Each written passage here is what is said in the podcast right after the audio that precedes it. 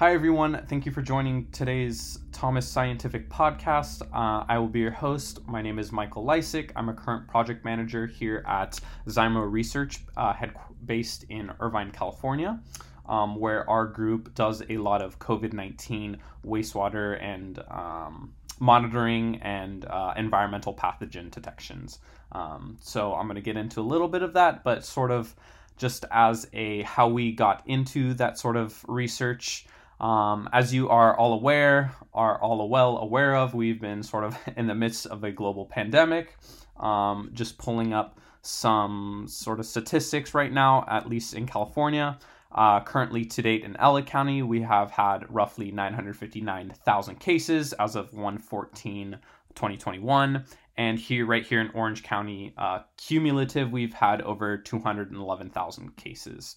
So, uh, with that being said, our group about several several months ago, um, even towards the beginning of, of, the pandemic, around March April, we sought uh, a way that we could sort of um, track COVID nineteen at at a higher, uh, more efficient scale. So typically with individual swabs and uh, the current um, mass PCR based tests or even antigen detections, it's it's an on an individual level. So the limitations that this poses include um, time constraints. So individuals need to be uh, tested individually as opposed to mapping an entire area.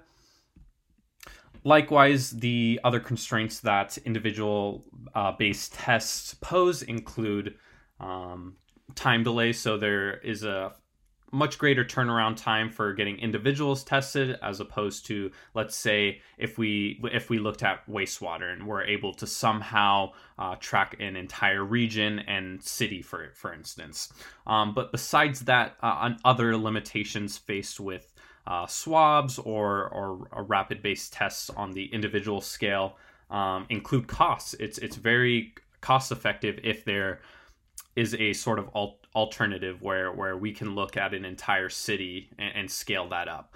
Um, so just getting into the nitty gritty on on how we sort of determined that would be possible.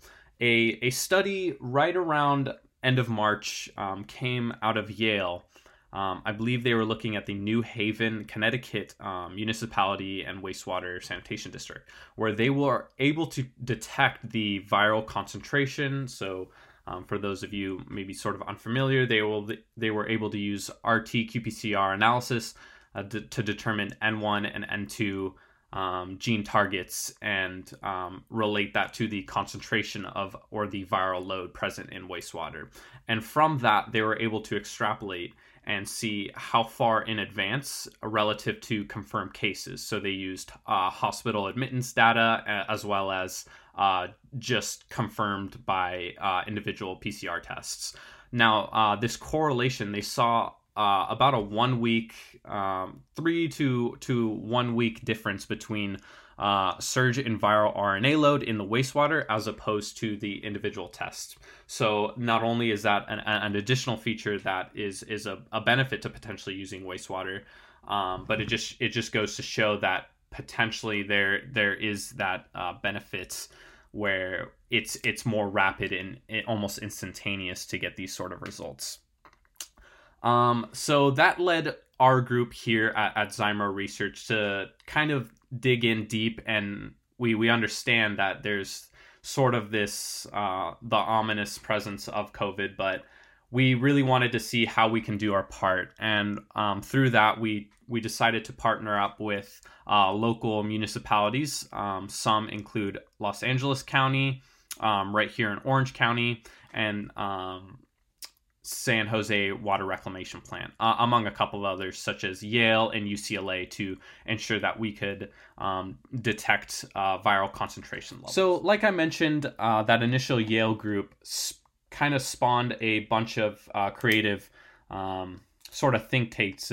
Think tanks to see, well, can we study our own wastewater and get similar results, if not better? And that's exactly what we saw here in LA County. Um, when we partnered up with LA County Sanitation District, we saw when they were using our uh, Zymo Environ Water RNA kit that we were able to detect uh, viral signal about and, and, surges about one week in advance relative to uh, spikes or uh, increased in uh, actual COVID 19 positive cases. Um, so, just a little bit onto that uh, kit itself, our Zymo Environ Water RNA kit um, allowed us to essentially establish uh, really, really good limits of detection, um, principally because we have a system. Um, this kit uses column-based technology. However, our uh, our columns are allow for the elution sizes of very very tiny tiny amounts uh, as low as six microliters. So essentially, when we go into our PCR based assay, we have very very concentrated samples.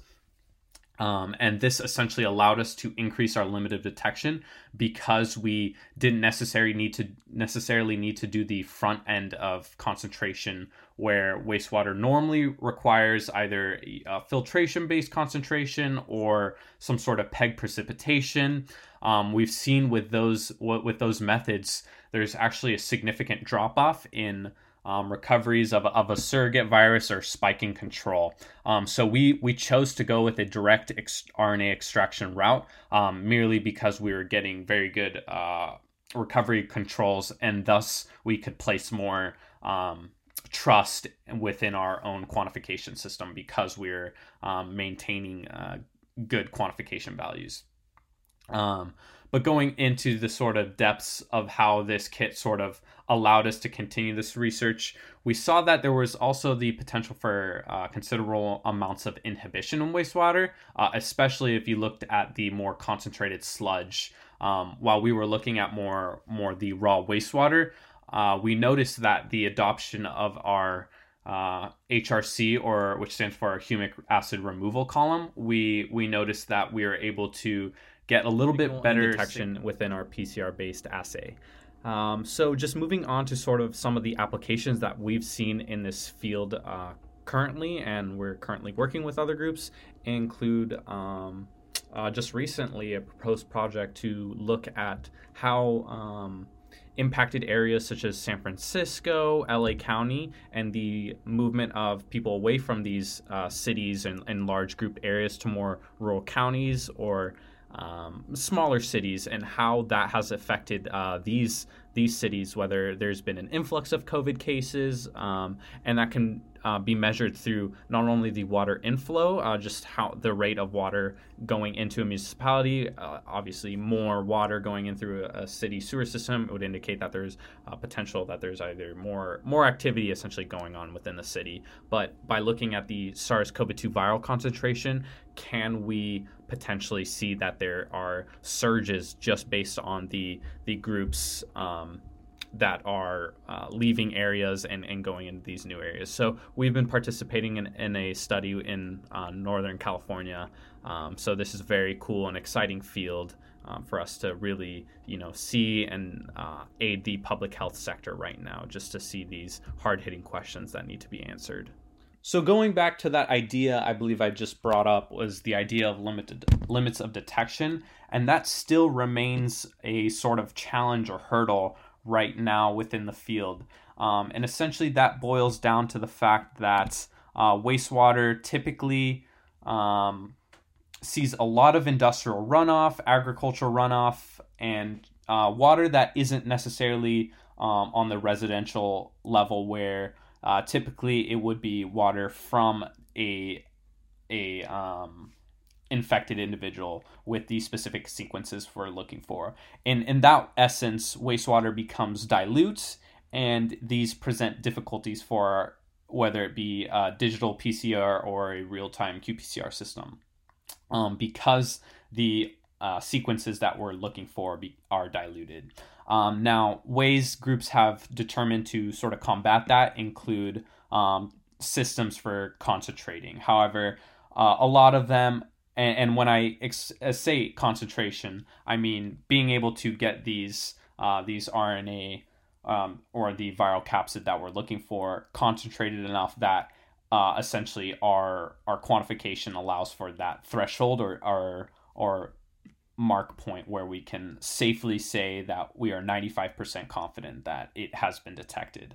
Um, yeah, because monitoring wastewater it, it, could be potentially a challenge if if we're looking at a more rural area and let's say there's only two or five infected individuals within a, a city of 20,000. Um, so those samples have the sort of burden of potentially being so dilute that they won't pass um, or be detected within our assay versus let's say an individual swab. If those individuals that are infected were swabbed more than likely they would be um, registered as uh, covid positive. So the the ways that uh, the zymo environ water RNA kit have uh, sort of adapted or faced that challenge uh, is our ability to concentrate larger sample volumes uh, as much as 5 mil of water um, using a a reagent known as a water concentrating buffer, and essentially that just uh, precipitates out a lot of the the proteins um, and uh, organics in in water, and essentially that allows us to go through our RNA extraction system. And, and from there, we're able to get uh, really, really clean, uh, good recovery rates of our, the viral capsid that we're looking for. Um, just based on on spiking controls. Through our ability to essentially uh, get clean results, whether that be uh, high uh, recovery rates of the the viral capsid that we're looking for, um, we're essentially we've been able to produce data that shows that we can detect SARS-CoV-2 um, when we do a serial dilution from 5,000 to 8 copies uh, spike through our workflow.